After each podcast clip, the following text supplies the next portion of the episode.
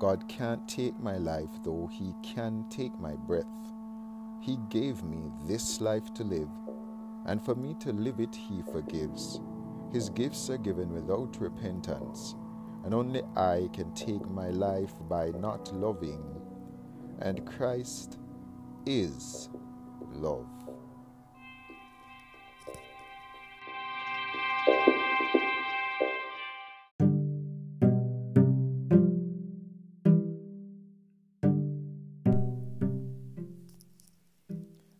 Your family taking the vaccine? Lincoln here from Turn to Burn, FamilyFamily.com's a transformational man cave where we encourage males to crush effeminacy and aspire to domestic excellence. And we do this through podcasts, poetry, and online courses. We're bringing you another priestcraft hack, and we're grateful for your attention. A messianic male is responsible for his family's safety, and your family's apex predator is not COVID, but sin. Jesus of Nazareth's blood is the vaccine that cures sin. So while everyone is very excited about Pfizer and all the other drugs that are being prepared to assist us to get over the COVID 19, uh, we don't see a similar excitement by many people about Jesus of Nazareth, even though this is Christmas or Christmas, as we would say. So we want to encourage males to understand that sin is something that needs a cure. Sin is a spiritual sickness that makes humans, including your family, unable to consistently give and receive love.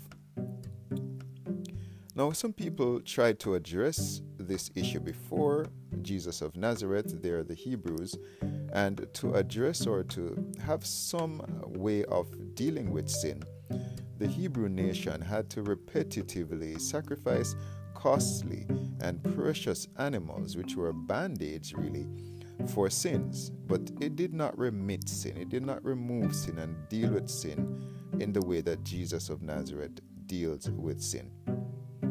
Christ, or Jesus of Nazareth, said that even the priests sinned for the Hebrews for the forgiveness of sin, as they, quote unquote, illegally toiled hard on the Sabbath to butcher animals and to perform the rituals that were uh, really a place mark for Jesus of Nazareth's blood.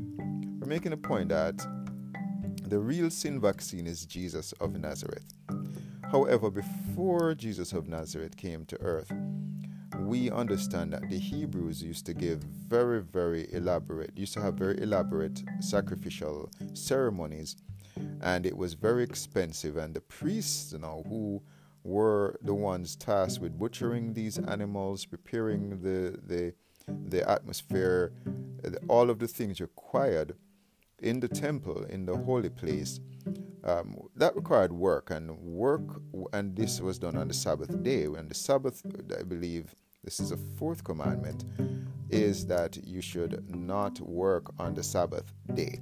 So they're essentially breaking the Sabbath commandment, the commandment to rest and observe the Sabbath day. And they're doing this, however, for a greater purpose, a, a public purpose too, to to perform rituals that were to, to to deal with the sins of the Hebrew nation. Jesus as Yahweh's lamb now in John 1:29 is really the only cure for sin. As he, only he is Yahweh's image, Yahweh's representative and ambassador. Yahweh here speaking to the head of the Godhead who created the heavens and the earth in Genesis 1. We're making a point that Yahweh is not represented by animals. And really, the only being that could represent the image of man is Jesus of Nazareth. I believe this is in Colossians 2 in the Holy Bible. He is the only one who could really address sin, not the animals that the Hebrews were using as a placeholder for Jesus of Nazareth. That's essentially what Hebrews 10 tells us in the Holy Bible.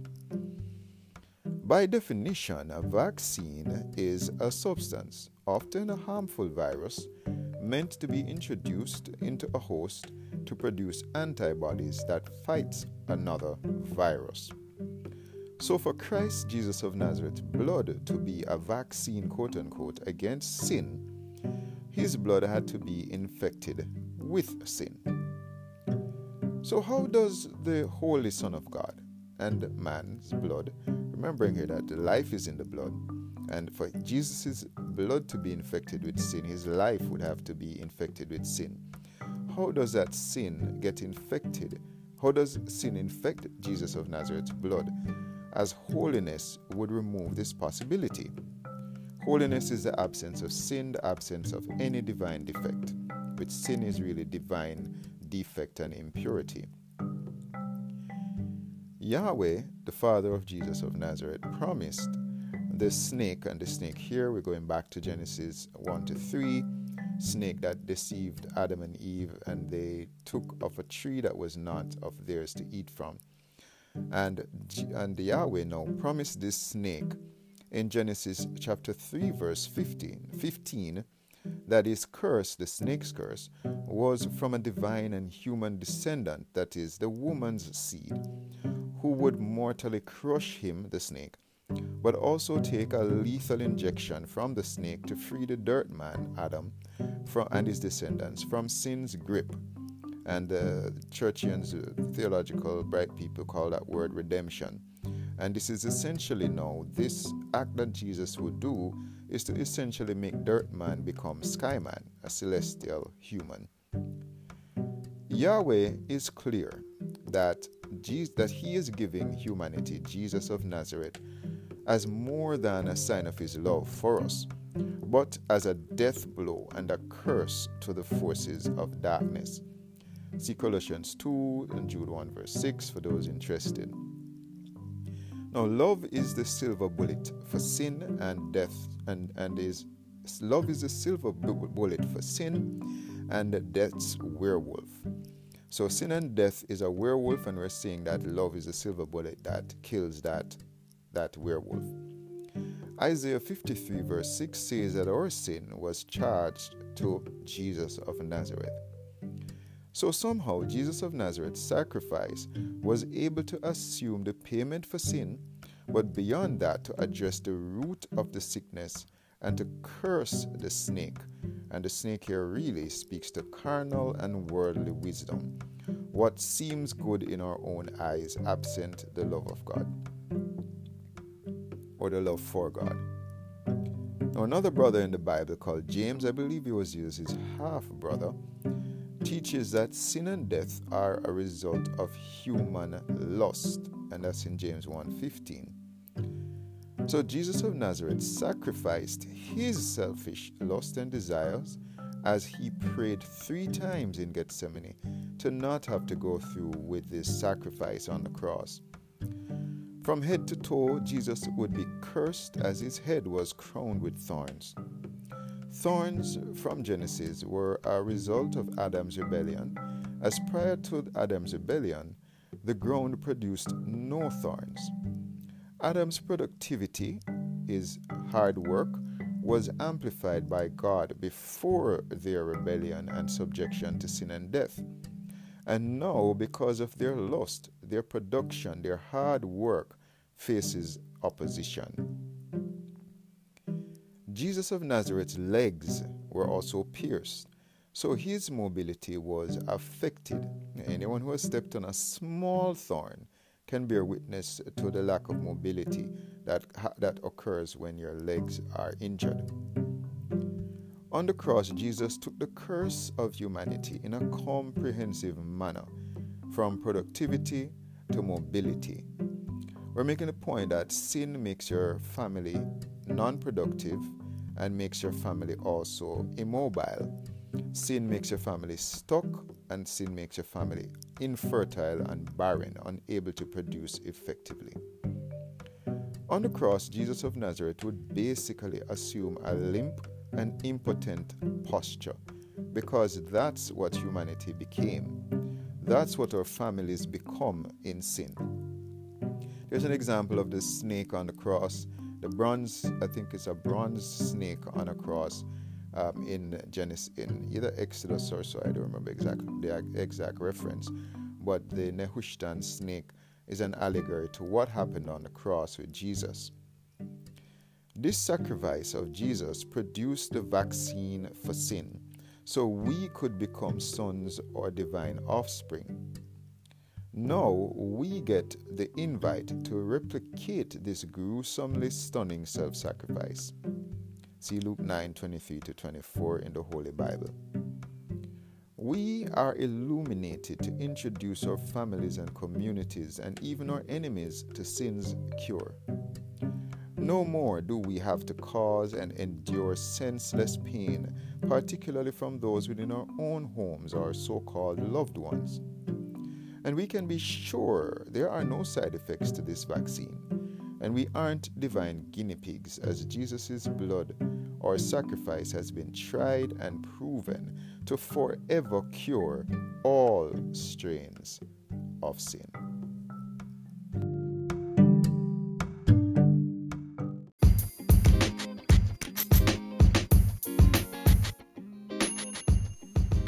You or someone you know are interested in buying, selling, or investing in real estate in Naples, Florida. Give Rashid Wellesley a call at 239 207 2955. That's 239 207 2955.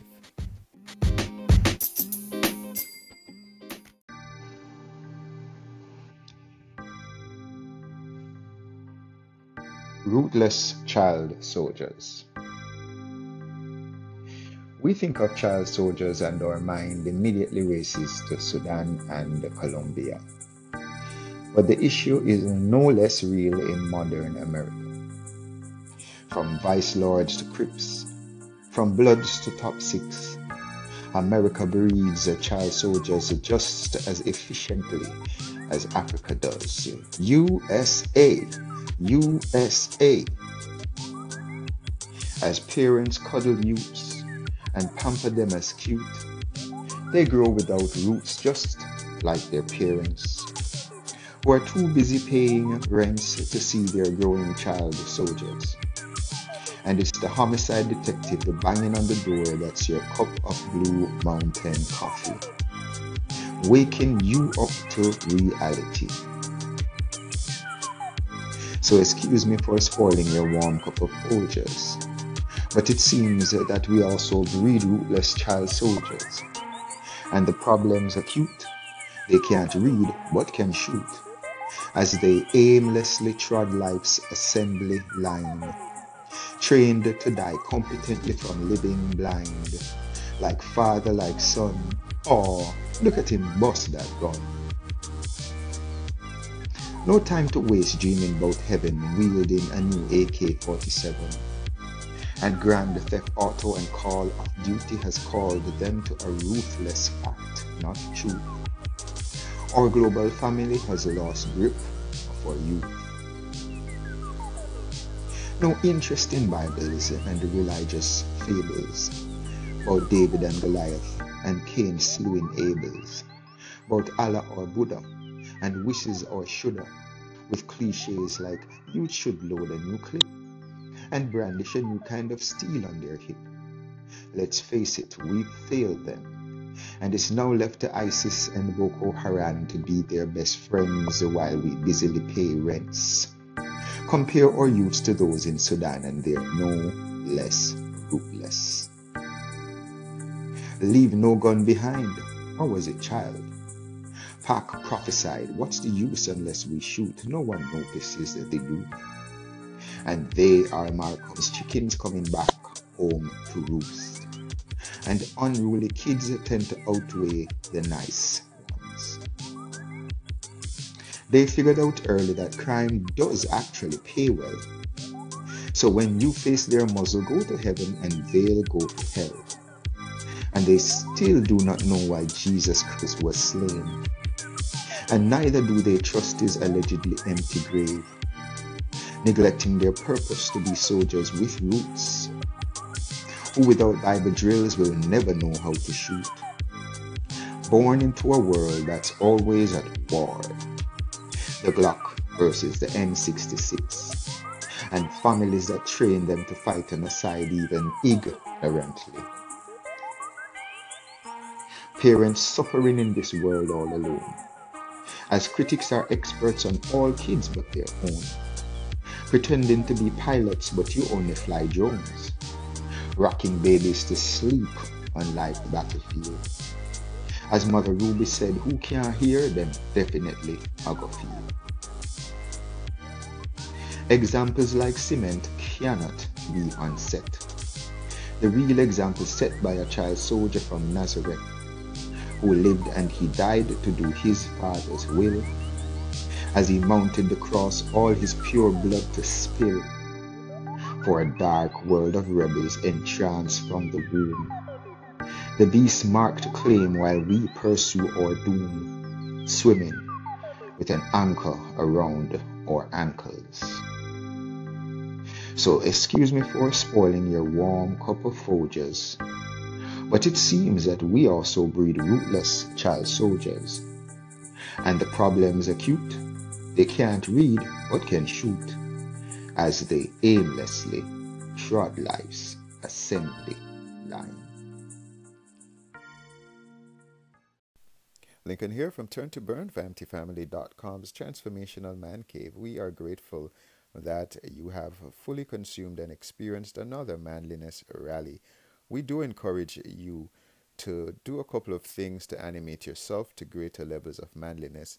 Visit us at www.famtifamily.com as well as join our Facebook family at famtifamily.com and email us at connect at famtifamily.com. Have a great day today and be nuclear.